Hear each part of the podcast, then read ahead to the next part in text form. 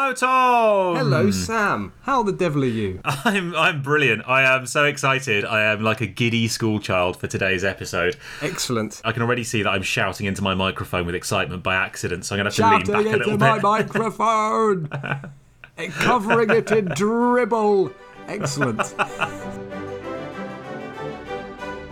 We should probably say a few words about what this podcast is. Just for new listeners, because we've had a few of them. So, welcome to all of our new listeners. Thank you so much for joining us.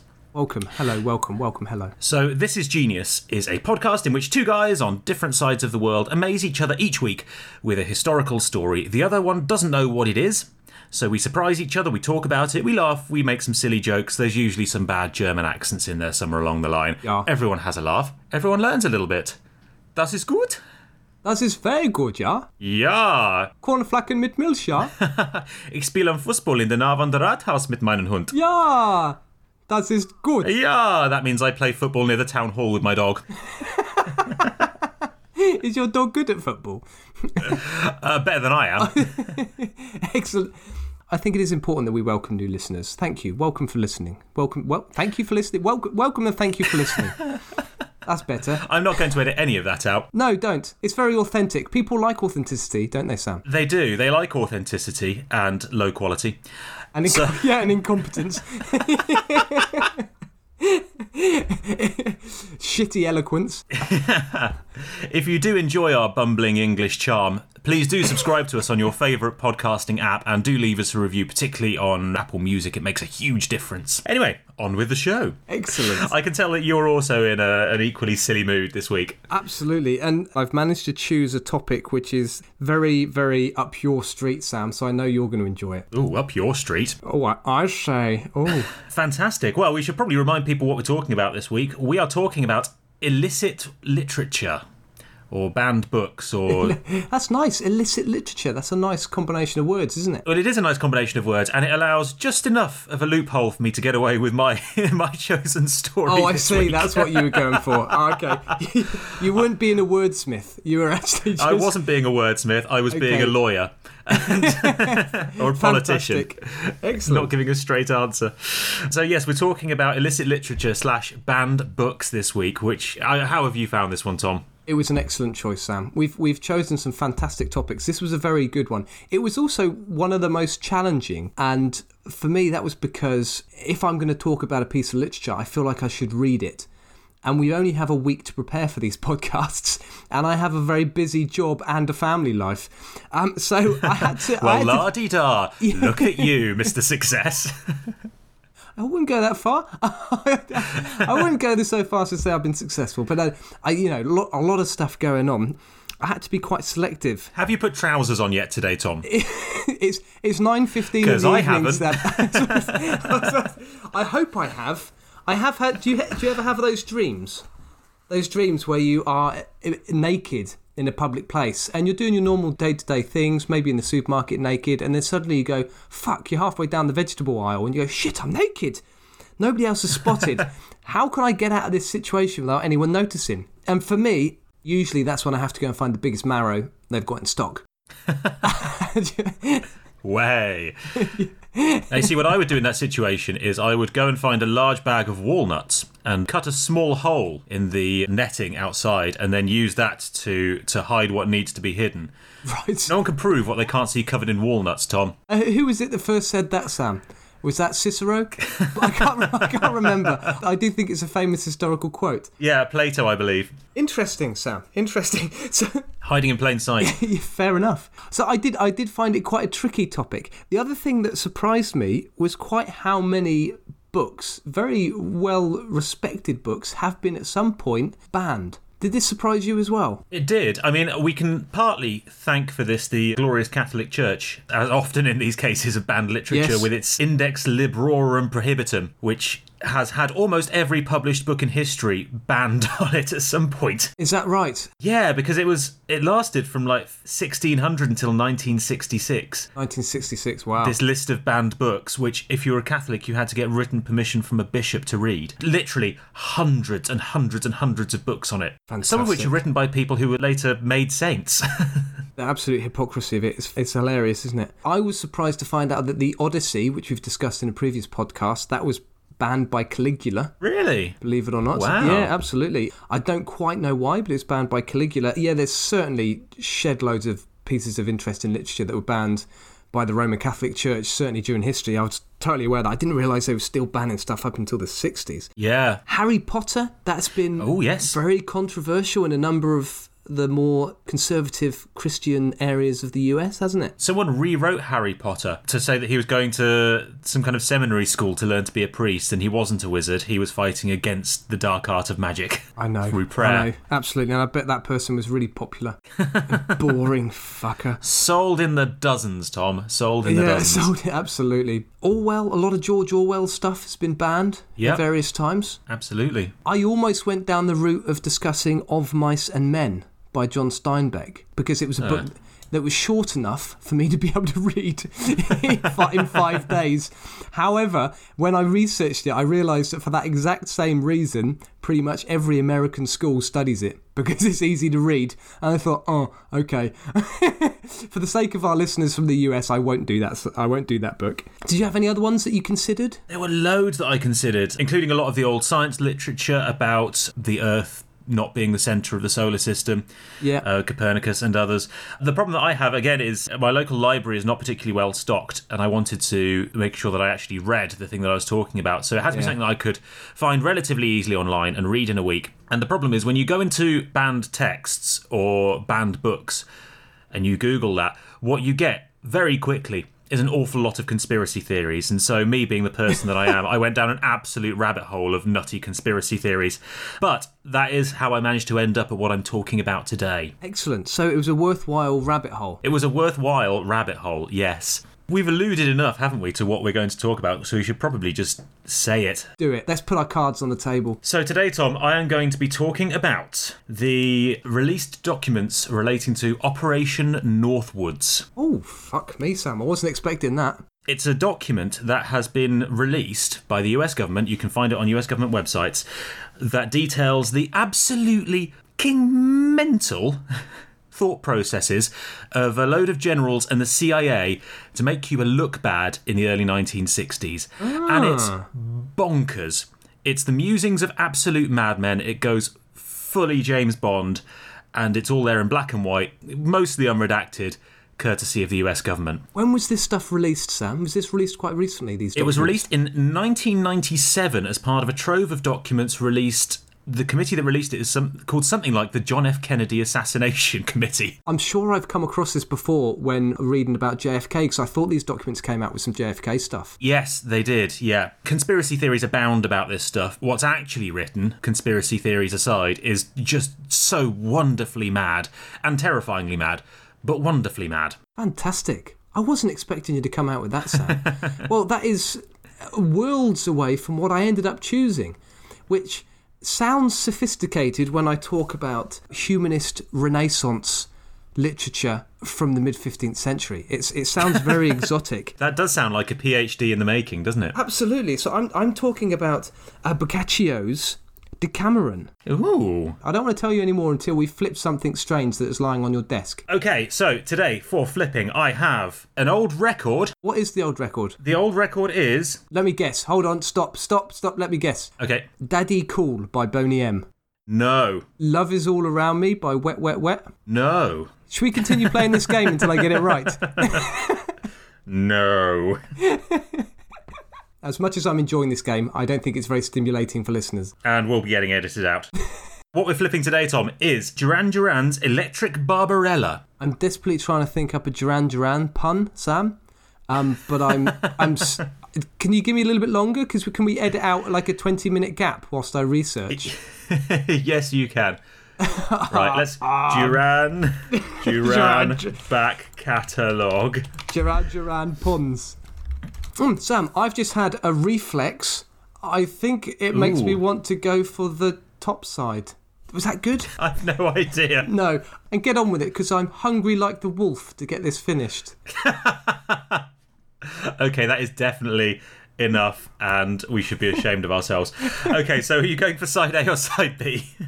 Uh, side side A, please. Side A. It is side A. Would you like to go first, or would you like to go second, Tom? In that case, I'm going to put you into bat first, Sam. Thrilled to be here, Tom. Thrilled to be here. So today, Tom, I'm going to talk to you about the 1962 documents relating to Operation Northwoods, a series of attacks designed to discredit Fidel Castro and the Cuban government. Now, this is, I think, we can all agree, pushing the limitations of illicit literature and illicit texts. However, it is a text, it is written in black and white, it's on paper, and it was top secret until 1997 when it was released by a committee looking into papers from uh, the presidency of John F. Kennedy. So, on that basis, I'm going to allow myself this one because it's brilliant. Go for it. Go for it, Sam. So, Operation Northwoods, if you're in any way conspiracy theory inclined, which being on the internet you almost certainly are, it's considered to be a series of plots to basically launch what's known as false flag attacks, which are attacks where you pretend that your enemy has done something when in fact it was it was you in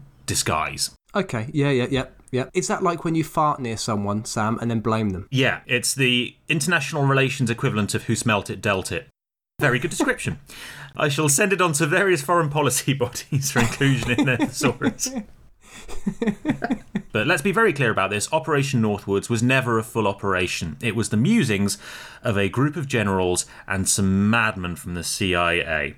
But a little bit of background first. Fidel Castro came to power in 1959, obviously a communist, and that terrified the US because it suddenly meant that there was a hostile state, albeit an independent one, which wasn't part of the Warsaw Pact and the Soviet Union, just 90 miles from the US mainland and Florida. This is bad. And American foreign policy could not allow this communist Cuban government to survive. It was just considered too much of a threat, and also it was kind of taking the piss a little bit on the world stage that the communists could just creep up so close to the US. The, the, the Americans at this time, I mean, this isn't long after the McCarthy witch hunts. The Americans were very insecure when it came to the communists, weren't they? Absolutely, it was fully reds under the bed. You know, all of all of this kind of nonsense. Yeah, it was it was the fully the height of There was the a lot Cold of War. fear. There was a lot of fear of communism. There was a lot of jumping at shadows. There were a lot of real threats as well. But but American foreign policy could not allow the Cuban government to survive. And so in April 1961, they launched the Bay of Pigs invasion, which most of our listeners will probably be vaguely aware of. It was a CIA plot to train anti-communist Cuban forces, who were trained in Nicaragua, I think, and then land them on a beachhead in Cuba. And it failed absolutely miserably when President Kennedy withdrew air support and the whole thing started to go horribly wrong. Hundreds of Cuban exiled and a few CIA agents were captured, and, and a lot of them were executed. And it was basically bad times for the US, a big embarrassment. It did not make them look good. What became clear to the military chiefs was that if they wanted something to be done about Cuba, they would have to do it themselves. It would have to be an American invasion with the stars and stripes raised over Havana. Now, that's easier said than done because obviously you cannot invade a country with no good reason, and the USSR certainly would have something to say about it. Cuba had become an important source of sugar for Moscow, it was important for international prestige. You know, what's bad for America in terms of having communists in your back door looks great for the Soviet Union. So, to avoid an escalating conflict, the US had to have a really, really good reason to go in. And frankly, Cuba wasn't really much of a military threat. It didn't have the capability to do much damage internationally, so it was very, very difficult for the US to justify an invasion. Something else was needed. And that's where a series of absolutely mad plans with code names like Mongoose and Northwoods comes in. Some of these were plans relating to covert operations to bring down Castro's government and attack his military directly. There was a plan, for example, to sink Cuba's navy using divers or some other means. This is actually the only part of the document that's redacted still. The some other means that aren't US divers to sink the Cuban navy. Oh, and so I'm going to assume it's dolphins with bombs on them. Yeah, absolutely. Or, or, or sharks with laser beams. Sharks with laser beams. Yep. Why the hell not? Yep. I'm sure they gave it a go. The CIA were doing some pretty mad stuff at the time. Cue Dr. Evil. Lasers. Laser beams. The Northwoods was very specifically a series of musings formulated by the military chiefs of staff and the Caribbean Survey Group, which was a military intelligence organisation under Brigadier William H. Craig. And their musings were written up in early 1962. And the idea was to make Cuba look bad through a series of false flag attacks. The idea being that the USA could claim that Cuba was acting as an unstable and rash party, and that America had a duty, a moral duty, to react to an active threat on its doorstep and step in. Which is exactly what they did later on in 1964 with the Gulf of Tonkin incident, where a US ship was supposedly fired on by the Vietnamese and was the pretext for America going into the Vietnam War. Never happened. Is that right? Is The ship was never attacked. is that quite well established historical fact? Oh yeah, very very well established. Yeah, it was the Gulf of Tonkin was a, a full false flag incident in which this U.S. mine layer or corvette was supposedly fired upon by Vietnamese patrol boats. It was never attacked. It was just firing into the sea. Okay. And that was the pretext for the Vietnam War. So there is track record with America doing this kind of thing. Now, again, I will reiterate this is just a series of musings, and you'll know why I'm making this clear in a minute because it starts to get really strange. Oh, I'm looking forward to it.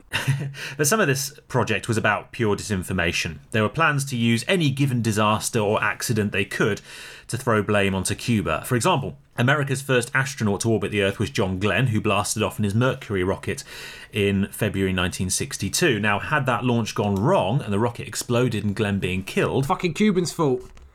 yeah, there were. There were discussions afoot to blame it on some mystical Cuban interference or electronic warfare weapon. Bloody Cubans. The bloody Cubans. Yeah, I. Do you know what, Sam? This sounds remarkably familiar to me when I'm having a bad day, because things will go wrong. Like my phone will stop working. It's always my wife's fault.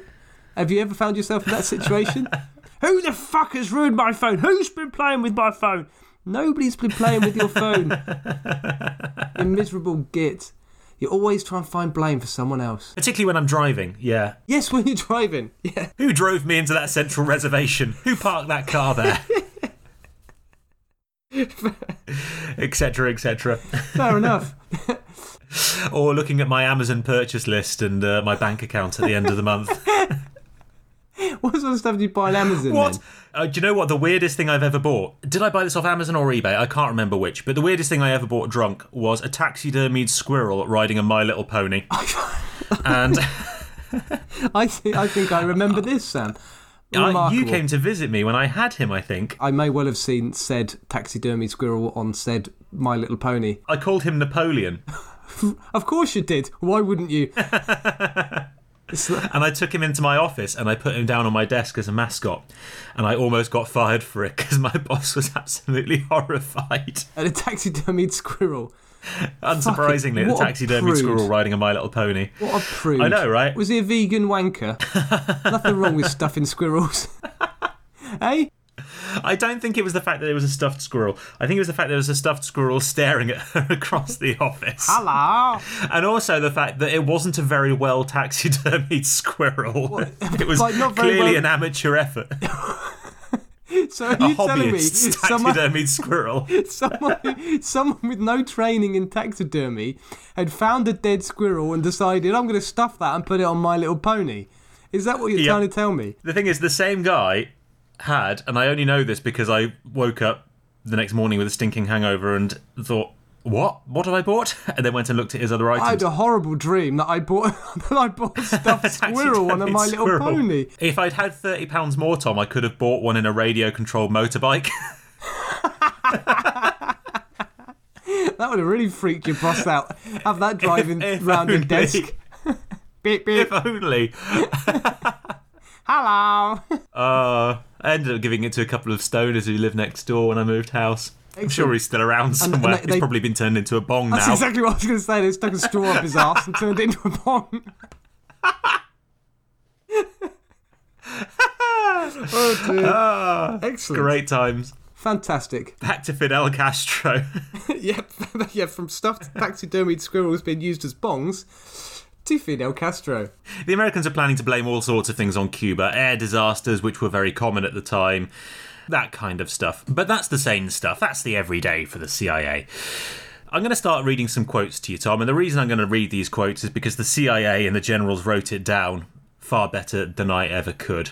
And we're going to start We're going to start with the less mad and work our way up. Excellent. So we're going to start with a US led invasion of the US base at Guantanamo Bay.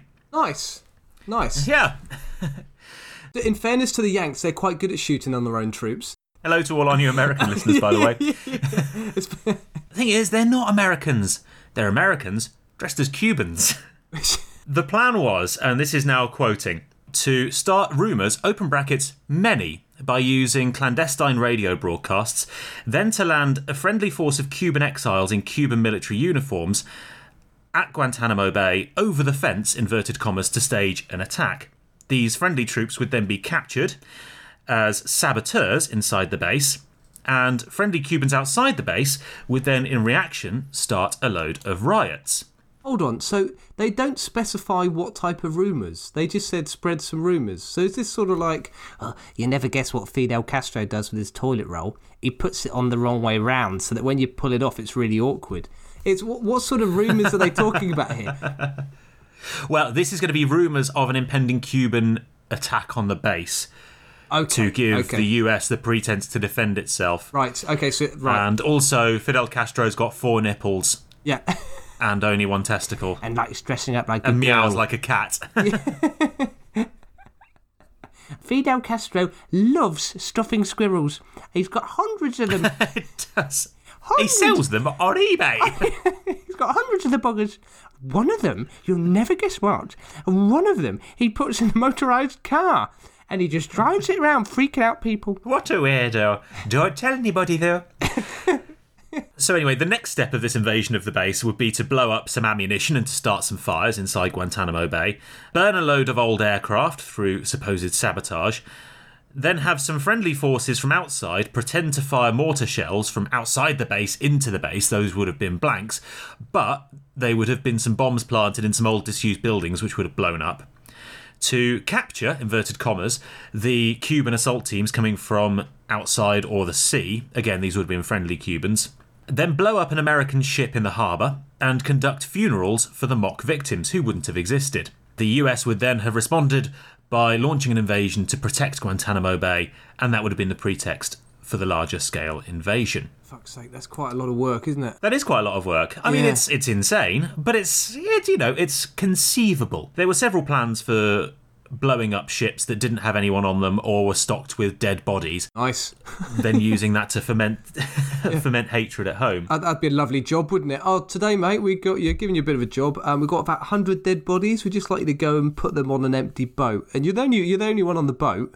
If you just spread them around Yeah. a little bit, it's not going to freak the shit out of you or anything. I think you'll be absolutely fine afterwards. And the, the plan was that when these ships would explode, the Cuban Air Force would obviously fly around above them going, What the hell just happened there? At which point, someone would film the Cuban ships, the Cuban planes flying above the burning wreckage, and send that footage to all of the American newspapers and the American TV channels. So you've got video evidence of Cuba bombing American ships. But again, this is regular CIA stuff, this. The next idea that they had was to launch homemade terror attacks against Cubans in exile living in Florida and Miami. Hearts and minds, Sam. Hearts and minds. yeah. Indeed, indeed. Blo- Carry on. Sorry. Blowing up your own exiles, yep, Yeah. absolutely. It's a great way of winning them over. yeah. So the plan was to direct a terror campaign at Cuban refugees who were seeking haven in the United States. Qu- I'm quoting again now. This is from the document. We could sink a boatload of Cubans en route to Florida. Open brackets, real or simulated. Close brackets, casual. Not bothered. Um, a little bit of casual murder. They're only Cubans. Yeah, yeah. Oh, bloody hell. Come on now. A bit of heart. A little bit of human decency. a bit of heart there, please. Still quoting, we could foster attempts on the lives of Cuban refugees in the United States, even to the extent of wounding some, in instances which would be widely publicised, exploding a few plastic bombs in carefully chosen spots, and then arresting Cuban agents with the release of prepared documents substantiating Cuban involvement. I can picture this, Sam. Just a little wounding. a load of men sitting around a table. Go, just let's just throw some ideas about. General Bob, This is- kill them, kill them all. What? this is fucking ridiculous. Isn't that a little murderous? Can you imagine ever sitting round a table discussing this? Casually murdering other people. I mean, we could just murder a few Cubans, you know, sort of on a boat. Real or simulated? Real or simulated? I'm not boxing us in here, guys. Let's think big. We don't have to be simulated, guys. We could go real. Let's think outside the box. How how else could we kill some Cuban people who have done nothing wrong? This is this is It's okay, they're on our side. Yeah. It's mad and horrifying. In my head, it's a darkened room with a big round table with every person having a little spotlight on them and big kind of maps of the world around. And fucking Doctor Strangelove controlling his right arm. Very Doctor Strangelove. fuck Yeah, absolutely. This is unreal. Yeah, it gets more and more bizarre. So they were fully planning on creating some Russian MiG aircraft in hangars in the US and using them to launch air raid attacks at night on other Caribbean nations to help oh, foster God. hatred of Cuba. And what they were also thinking of doing is taking these aircraft. They were either thinking of painting up American aircraft to look like Soviet aircraft with a big star on the side, or actually using stolen plans to build a small force of Russian aircraft and using them to harass civilian airliners flying over the Caribbean. Even taking some of these planes and flying them up next to civilian airliners that were being radio controlled, that were empty, and blowing them up. They were genuinely considering doing this as part of it. Bloody hell. They were also looking at pretending one of their own fighters had been shot down you're using submarine launched wreckage and a bit of paint.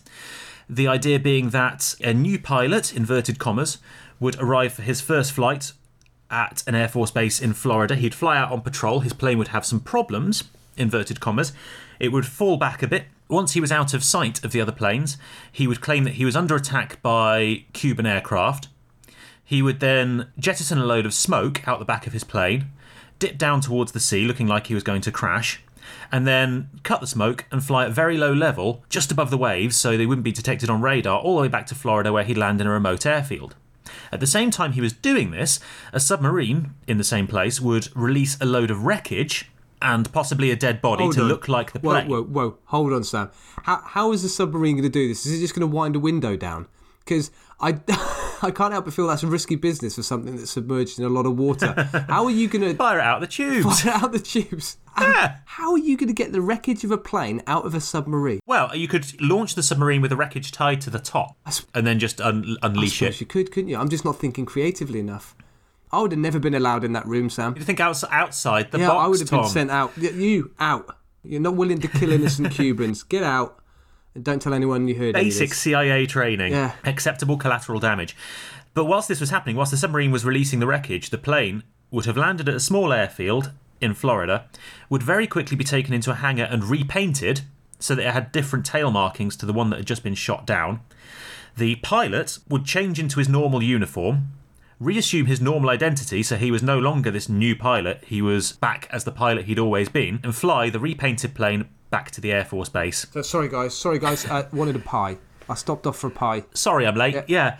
Isn't that wonderfully mad? Bizarre. Isn't that genius? You can definitely see how people would read these documents and it would fuel a lot of conspiracy theories around things like 9 11. oh, yeah, absolutely. That's not the maddest one, though, Tom. I've saved the best till last. This is, by far and away, the maddest and best one. Do you watch Sherlock, the BBC Sherlock series? But I, I am aware of it. Yes, I am aware of it, but I haven't watched it. So there is an episode with a plane crash, and I don't want to spoil it for anyone who hasn't seen it, but it's remarkably similar to what they did here.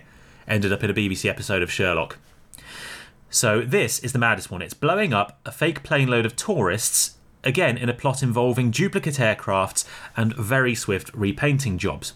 And I'm going to try, if I can, and quote again from the document here. It is possible to create an incident which will demonstrate convincingly that a Cuban aircraft has attacked and shot down a civil airliner en route from the United States to Jamaica. The destination would be chosen only to cause a flight plan to cross Cuba. The passengers would be a group of college students on a holiday or any grouping of persons with a common interest.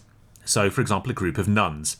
Um, the nuns bit they didn't write down, but they did write down college students just to make it seem, you know, extra horrible what was about to happen. Pregnant young single women who yeah, absolutely. whose husbands have recently died in horrific circumstances.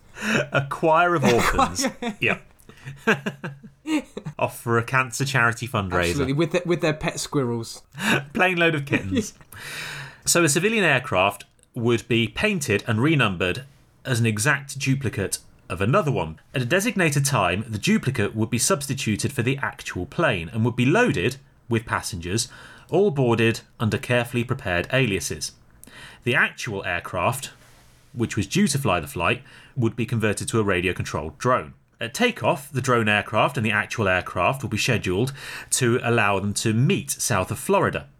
At that point, the one carrying the actual passengers will descend below radar and then will eventually land. It will return to the airport and land. The passengers will be evacuated under cover of darkness so no one will see them, and the plane will be returned to its original numbering. So, this is the plane that's been renumbered. The original plane, which now has no passengers on it and is being radio controlled, will continue to fly the flight plan over Cuba. When over Cuba, the drone will be transmitting on international distress frequencies a Mayday signal saying that it's under attack by a Cuban MiG aircraft. The transmission will be interrupted by the destruction of the aircraft, which will be triggered by radio signal. How geniusly mad is that? That's ridiculous. I mean, it's it's so silly because you know you can't cover all your bases with a big scheme like that, can you? Someone is going to let slip, or someone's going to question it. Surely you can't get away with something of that scale. Crazy. I mean, for a start, anyone at the airport is going to see that this supposed child choir of orphans looks an awful lot like mustachioed men in trench coats. yeah. Wearing shades and sunglasses Yeah, look at, and getting on the plane. shirty. Yeah, stewardess is just going to look at their passports and go, Little Johnny? and this seven foot guy is going to go, Yes, ma'am. ma'am. Yes, ma'am. That's ma'am. me. Yes, ma'am. I am eight years old. I enjoy colouring in with crayons. My parents died in a house fire. It would be just awful if something tragic was to happen to me on this very safe plane. At the ripe old age of eight. Tapping his nose.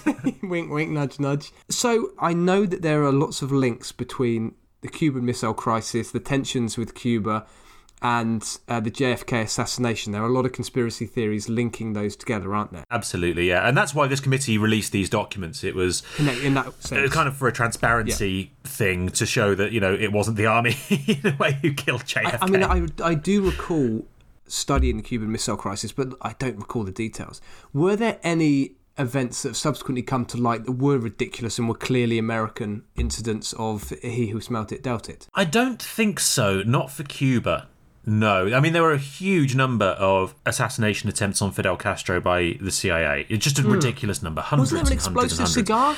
There was an explosive cigar. There were explosive golf balls. There was all. There was all sorts. Absolutely all sorts. There was poison. They they were really keen on getting rid This of This is him. like the Pink Panther, isn't it? This is just so ridiculous. Yeah, This- I mean, fortunately, it didn't get past the drawing board. It didn't get past the madmen in their darkened room with their maps. The plans were very quickly shot down by the Secretary of Defense, Robert McNamara, and in turn by Kennedy himself. Uh, you'd hope that they were shot down because they took one look at these plans and saw that they were bastard mad and truly evil. quite immoral, yeah. But actually, it was because the deputy of Secretary of Defense at the time, a guy called Roswell Gilpatrick, thought that they were a bit too niche. He was hoping to be presented with more of a grand strategy, given that he'd gotten a load of generals in a room together, and what he'd ended up with was a series of proposed fake attacks, which he thought lacked ambition, really, Right.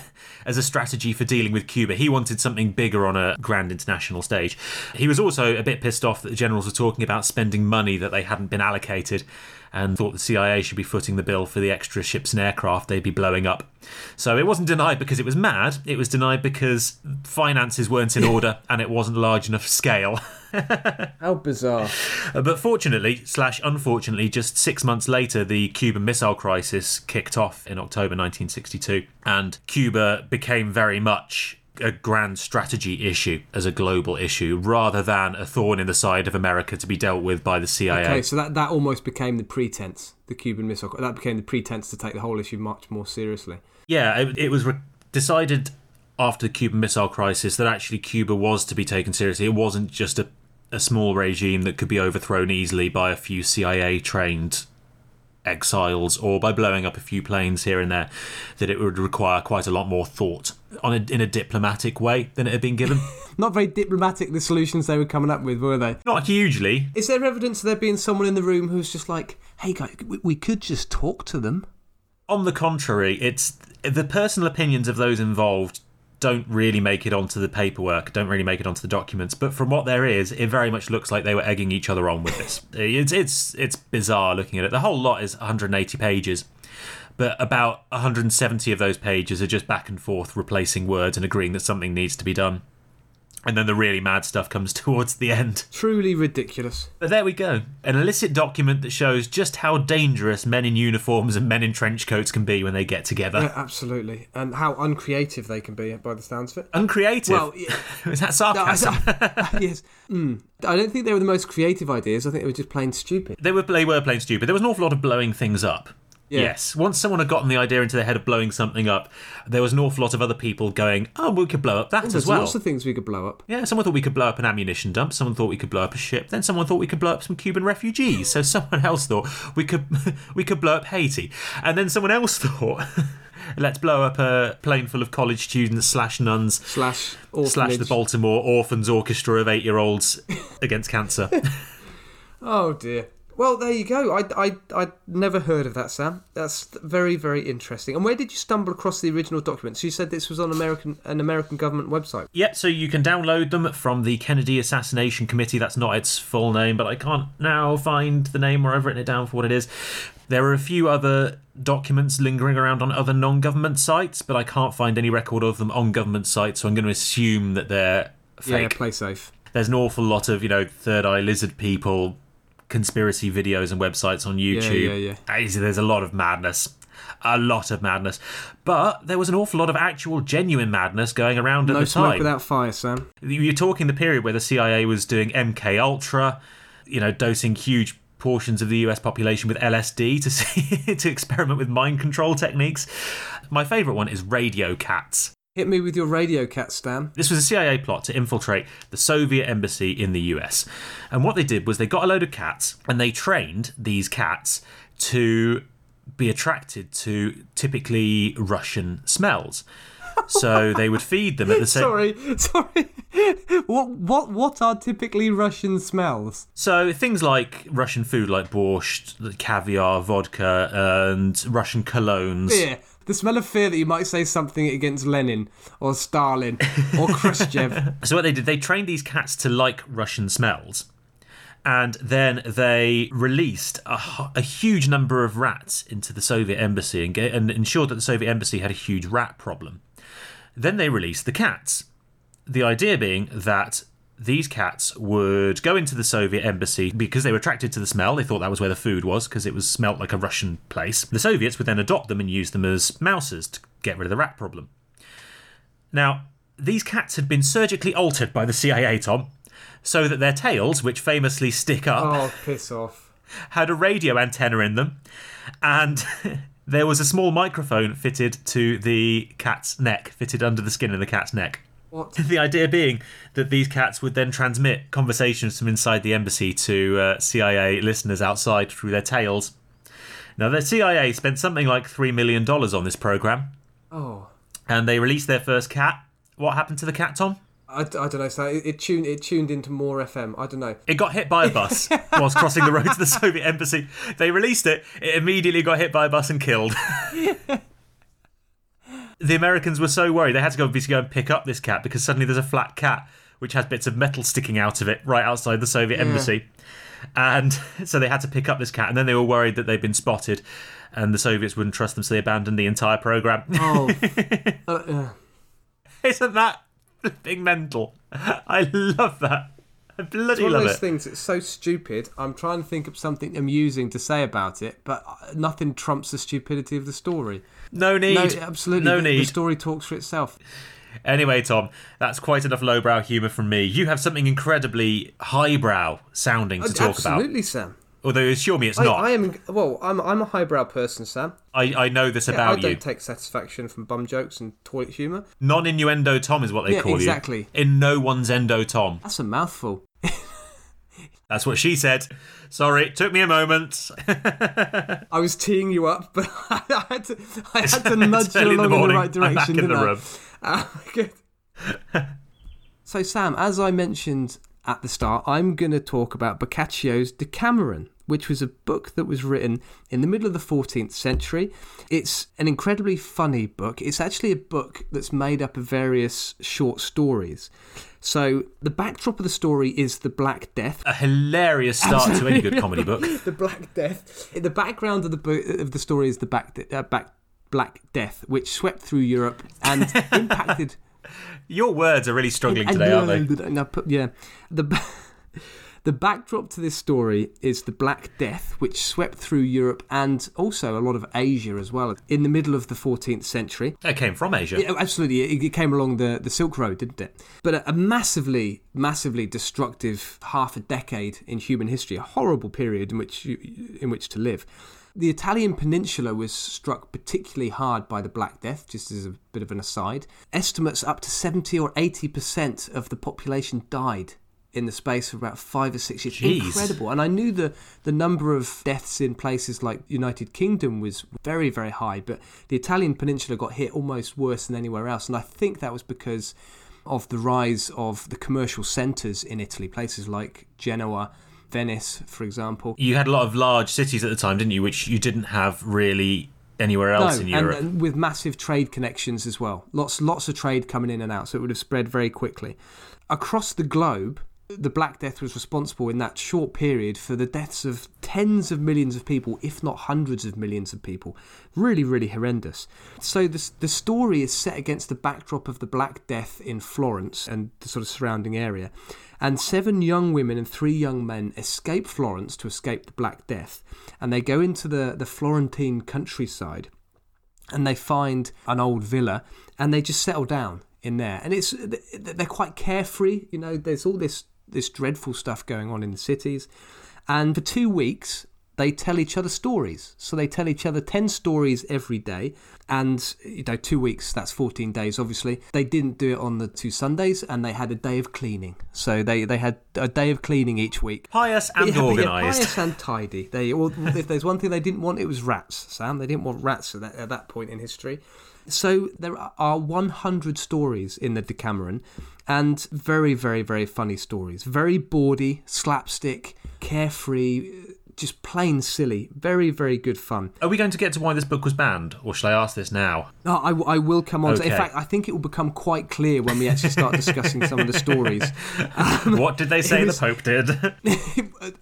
Yes, it's not far off, Sam. It's not far off.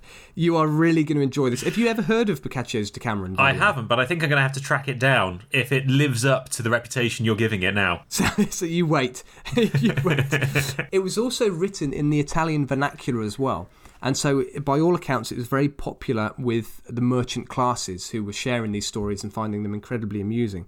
So, a lot of people had access to these stories and to this book. It's been very influential. It's inspired Chaucer's Canterbury Tales, which are known to be quite racy, are not a patch on Decameron. it's influenced Shakespeare, Lord Tennyson, Jonathan Swift, Edgar Allan Poe. It's oh, influenced wow. a lot of people. I, for one, am shocked that the Italian version is slightly more racy than the English version. yeah, yeah. Having, having watched Italian TV and had women with their women with their boobs out at five o'clock on a Saturday afternoon on a game show, uh, this this is fairly believable, isn't it? so Boccaccio himself was from a mer- mercantile family, a mercantile mercantile family. So he was very middle class. How the fuck do you pronounce this word? Mercantile or mercantile? Take one and go with it. I don't know. mercantile. I'm going to go m- mercantile. You just invented So another Boccaccio- one. You just said mercantile. But I think that's what it's supposed to mean. It's like a sort of merchant class, a tradesman. I think it's mercantile. Mercantile. Mercantile. Okay, we're going to go with mercantile. Correct us if we're wrong, listeners. Yeah, please do correct us. So Boccaccio was from an emerging mercantile family. He was a Renaissance humanist and a very significant one. He corresponded with a more famous humanist, Petrarch, and Petrarch invented the concept of the Dark Ages. That's nice of him. Yeah, well, the, the, the reason why he invented this concept of the Dark Ages is he was such a significant figure in the Renaissance. And as we know, the Renaissance was about rediscovering classical antiquity and studying classical antiquity, grammar, rhetoric, history, poetry, moral philosophy, all of these sort of things.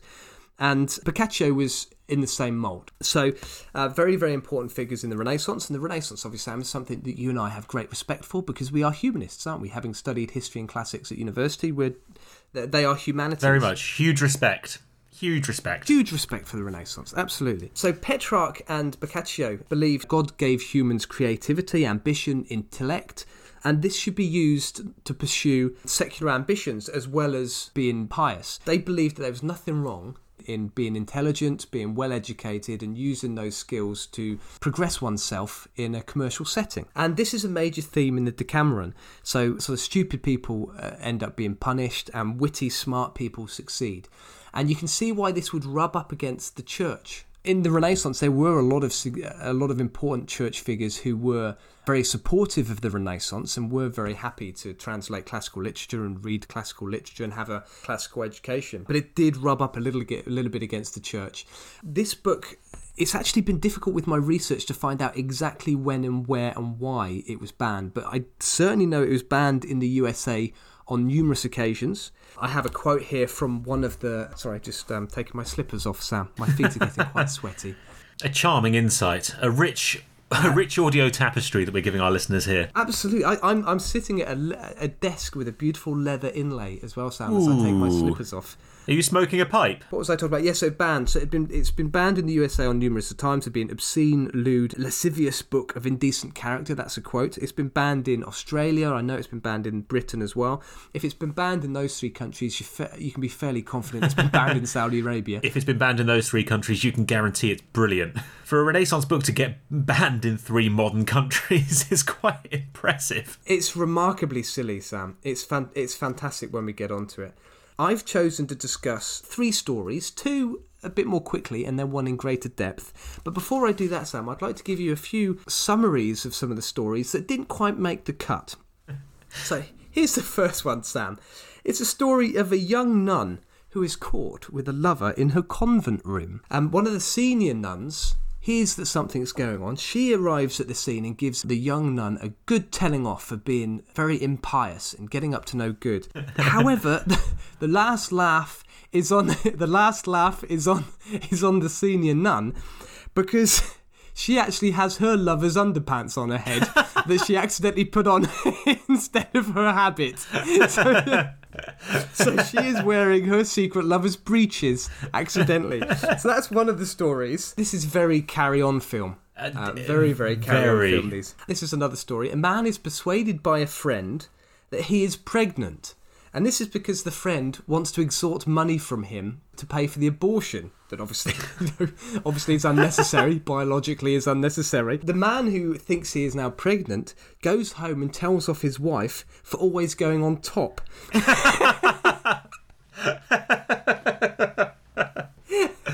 so, so- so these, so these didn't quite make the cut. And a third one, Sam, that didn't quite make the cut. A woman is seeing a man whilst her husband is at work, so she's having an affair. The husband returns home and the lover hides in a barrel. The woman berates her husband for not being at work. You should be at work, she tells him. You should be earning money and paying our bills. He's got a big grin on his face, the husband, and he says, I'm home because I've just managed to sell that barrel for five ducats.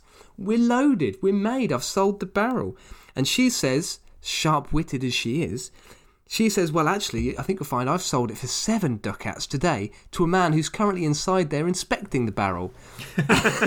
so, so she wanders over there, whispers in his ear. The lover pops out, pretending to be examining the, the quality of the barrel. And uh, the end of that story involves the husband lending the man who's just been shagging his wife a hand home with the barrel that he's just bought. anyway, Wonderful. Let's start with the first story that I'm going to go into a little bit more detail about. It's day I'm seven. starting to like the Renaissance. I, I've always liked the Renaissance, Sam, and I didn't realise that it was quite this bawdy. so, day seven, story four. A rich man called Tefano has a wife called Gita, and Tefano starts getting jealous of Gita for no good reason. Gita asks him why he's jealous, and he can't give her a reason. And we've all met that person. They just need to chill the fuck out, don't they? she. She finds the young man to have an affair with because she's getting fed up of Tefano. And what she does as a strategy to get out of the house and go and shag this young man is she gets Stefano drunk most evenings because he likes a good drink. So he'll get him pissed, lie him down on the sofa, and she buggers off to get to get some from this young man. Tefano starts to get a bit suspicious after a while, and so one day he feigns drunkenness, watches her leave, and then waits. Finally, his wife starts coming back in the wee hours of the night, and she can't get in the house, and so he goes up to the window and starts giving her a mouthful, telling her she's not allowed back in because of what she's been up to. It's a disgrace. She should be ashamed. He's going to tell the whole village. And so she, being quick witted, says to him, Right, well, if you don't let me in, I'm going to commit suicide. I'm going to jump down the well. He said, No, you won't. And she says, All right, watch me. So she then sneaks around the corner to the well where it's nice and dark because it's in the early hours of the morning. She drops a big stone down the well, which makes a racket. Tofano quickly runs out of the house, runs to the well, turns around to find that Gita made her way into the house and has locked the door on Tofano. so, so, so then proceeds to give him an absolute mouthful from out of the window, tells him he's a bloody idiot, wakes up the whole neighbourhood, tells everyone that he's been out in the, in the wee hours drinking, being a bad husband. The whole village turn up to have a look, including Gita's relatives. Gita's relatives give him a beating. He's stuffed, so they all start to believe her. So that's day seven, story four, which I think is quite funny. Day 8, Story 5, Sam, is the second story. Now, you're going to like this one a lot.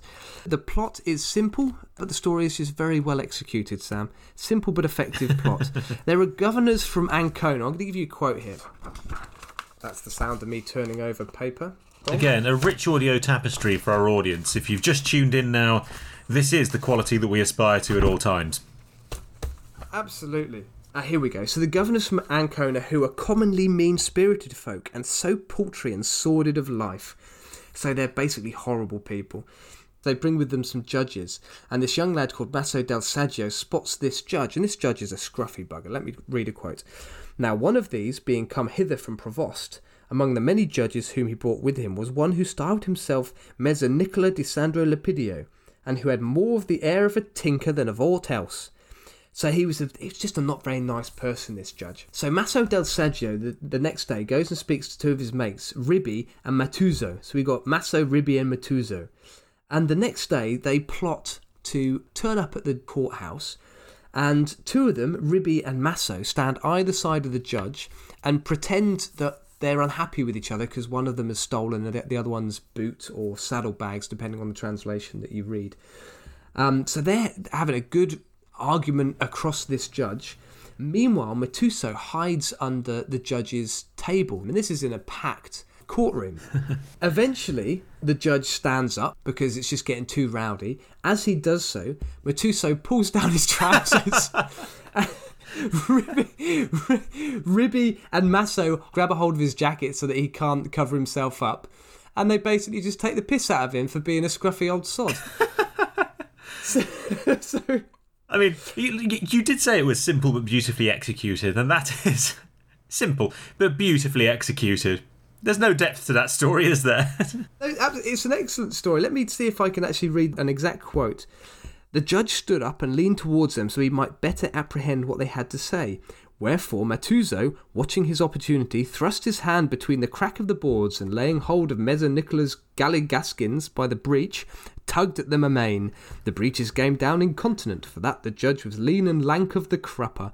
Whereupon, feeling this and knowing not what it might be, he would have sat down again and pulled his skirts forward to cover himself. But Masso on one side and Ribby on the other side held him fast and cried out. Um, so yeah, they basically, they basically get a judge Get him to stand up, and they show the whole courtroom is Willie. Brilliant. The final story. This is the story that I'm going to go into in a wee How old was this guy when he wrote this book? Because it sounds like he was about 13. yeah, it is, isn't it? It's that style of sense of humour. Very much schoolboy humour. The next story, I would hope a, a schoolboys wouldn't have this level of smut in their humour, Sam. So this is day three, story 10, and I think this is one of the more famous stories. So by story 10, they're quite drunk. You assume it's the end of the day. yeah, they've had a whole day of it. There have been no people with big bloody blue fingers wandering around giving them the plague. So, day three, story 10 is about a beautiful non Christian daughter of a rich man named Alibek and she had heard a lot about Christianity and she wanted to learn how to best serve God. And she was speaking to, some of her friends who were Christians, and they said that the most holy people, the best people to answer the question, lived in solitude in the desert, giving their life over to God. So she goes looking for these these people in the desert. She comes across the first holy man. Let me give you a quote. The worthy man, seeing her young and very fair, and fearing lest, as he entertained her, the devil should beguile him, commended her pious intent and given her some blah blah blah blah blah, she sends him off. So she basically says, "Go and see this other man. I, I don't want to have a young attractive female in my room because I can't I won't be able to control myself." Very gallant. Very, very gallant. The second holy man says pretty much the same thing. He says, No, it would be wrong of me to have you here. Move on. Let's give you a quote. She finally comes across Rustico. Here's the quote. Temptations tarried not to give battle to his powers of resistance, and he, finding himself grossly deceived by these latter, turned tail without awaiting many insults and confessed himself beaten. So poor old Rustico gives in, gives in to his temptation, says, fuck it, let's roll with it. So he starts to explain to Alibek, this dumb blonde young girl, that the best thing you can do to help God is to put the devil back in hell. And she says, How do you put the devil back in hell? And he says, Well, we start by getting naked. So he takes off his clothes and. Um, and she thinks, okay, all right, I, I better follow the lead. So she takes off her clothes. Now, the next bit, Sam, it gets so raunchy that it's not been uncommon for various translators of this text to just leave the original Italian and not actually translate it. Does it have words that just we we don't have those words? We cannot describe these actions. They are positions we can't possibly imagine. That is pretty much it. Let me give you a quote. So I'm not this is- entirely sure what meatball marinara is as a position. but- meatball marinara. Ooh. Uh, yeah, the mind wanders, doesn't it? So here is here is a quote from one translator. Um, impossible to render the technicalities of that mysterious art into tolerable English. There you go. so I did find a quote. I did find an, a translation of what goes on. So let's go through it. Here we go. So this is Alibek speaking to Rustico. Rustico, what is this which I see thee have that so protrudes and which I have not? Oh, my daughter, said Rustico, tis the devil of whom I have told thee. And seest thou, he is now tormenting me most grievously, insomuch as that I am scarce able to hold out. so, it's a willy though, isn't it? Rustico's got an erection. Basically, Rustico's got an erection and he's pretending it's the devil. I think you can work out where hell is, Sam, where we should put put the devil. so, I, for one, Tom, cannot possibly imagine how and why this book got banned by the Catholic Church. no, I, I can't understand it either. Or by or by Victorians, I can't understand what they would have seen offensive about this or, or, or rude. Nothing to see here. Nothing to see here. The first time was quite painful for poor old Alibek, but it, she soon starts to enjoy it. Um, let's have a quote. Ever I did, I had so much pleasure, so much solace as in putting the devil in hell, for which cause I deem it insensate folly on the part of anyone to have to care out else than the service of God. So she's basically saying, you know, this is actually a very pleasurable thing. I can't believe that nobody else is doing this. Everyone should be servicing God in such a way. But she is clearly enjoying it a bit too much because we get to the stage where poor old Rustico can't keep up. Quote, so the girl thus frequently inviting and exhorting Rustico to the service of God, there came at length the time when she had so thoroughly lightened his doublet that he shivered when another would have sweated. Wherefore he began to instruct her that the devil was not to be corrected and put in hell, save when his head was exalted with pride. So he's he's he's just He's knackered. he's knackered. He's had days of this every day. Whew, he's just exhausted. Where's there a bucket of cold water? He just needs a bucket of cold water. His doublet has been exhausted. yeah. Anyway, what soon happens is that a young man called Neerbale finds Alibek in the desert with this chap. He finds her because Alibek's family have recently died in a fire, not the funny part of the story, and he wants to marry her to save the estate. Rustico is delighted because he just can't keep up with Alibek. So Alibek goes off with Neerbale, and when she's back in her hometown, she speaks to a lot of the ladies, and she's actually quite critical of Neerbale for taking her from such a pious pastime. And they ask her, let's see I, I wonder if I've got another quote. They, they basically, this group of girls, ask her what she means. Then she starts to say, Well, you know, I, I've been spending all this time putting the devil in hell. And she explains what that involves, and they all start laughing hysterically because obviously they know that she's been tricked. That's story 10 of day three. And it's very amusing the way I've told it. It's slightly dubious when you add in the detail that Alibek is 14, but we'll gloss over that bit and we'll gloss over the fact that Rustico is actually just grooming a minor. yes. So there you have it, Sam. That is a summary of some of the stories from Boccaccio's Decameron. How was that for you? I thoroughly enjoyed that. That was the dick joke that I've been waiting for in this podcast series. It's taken us until episode 8 to get there, but I'm glad we got there in the end. Get a really extended euphemism. Just- that's what she said. Indeed. yes. to put a shine on the devil's head. Yes. The devil's head's a great euphemism. The devil's head. Put the devil's head in here. Oh, it's just. I love that. That's wonderful. And uh, what, where is the, where is this banned book, Tom? Where where could I find it for research purposes? Oh, I think it's a Penguin classic, Sam. I think you can get it Is it? online. it's a Penguin Is it? classic. Yep. As with many, Along with the famous five and I think my understanding is that we have some of the original texts that were written by Boccaccio, and he actually did some of his own drawings for the for the book. oh god, And so that could be a good one for the, you to the research. illustrate the illustrated version. Absolutely. So I think you should you should Oh, research some of these illustrations and see whether you can get some of those up on Instagram. I haven't researched it, but they could well be could well be very good. I am definitely going to have to do that. So do keep an eye on our Instagram for pictures of medieval nakedness. our Instagram is instagram.com slash that was genius. So do keep an eye out for some horrible, by the sounds of it, uh, medieval renaissance doodles. Did I come across? I think I did come across an illustration of the judge having his trousers pulled down. I think you'll find that online, and that I, I yeah, I'm starting to picture that image, and that was quite funny. So go on, Sam, do a bit of research, see what you can dig up. That sounds like a horrible job that I shall absolutely not enjoy at all. Given my habit of shit posting history memes all over our social media accounts. Finding anything rude throughout history that you can share. Incidentally, we don't just have an Instagram, do we, Tom? Oh, we don't, Sam. What else do we have? That was Genius Podcast on Facebook, and we're also on Twitter, oh, which Oh, nice. is that underscore was underscore genius. Excellent. Have you been tweeting, Sam? I haven't really checked out the Twitter. I tweet from dawn till dusk, only stopping to send the devil's head momentarily to purgatory. Excellent. To shake the hand of the devil. Grab him by the horns. It's enough. We're both in a very silly mood. now, why didn't we study this as school? Satan's sausage.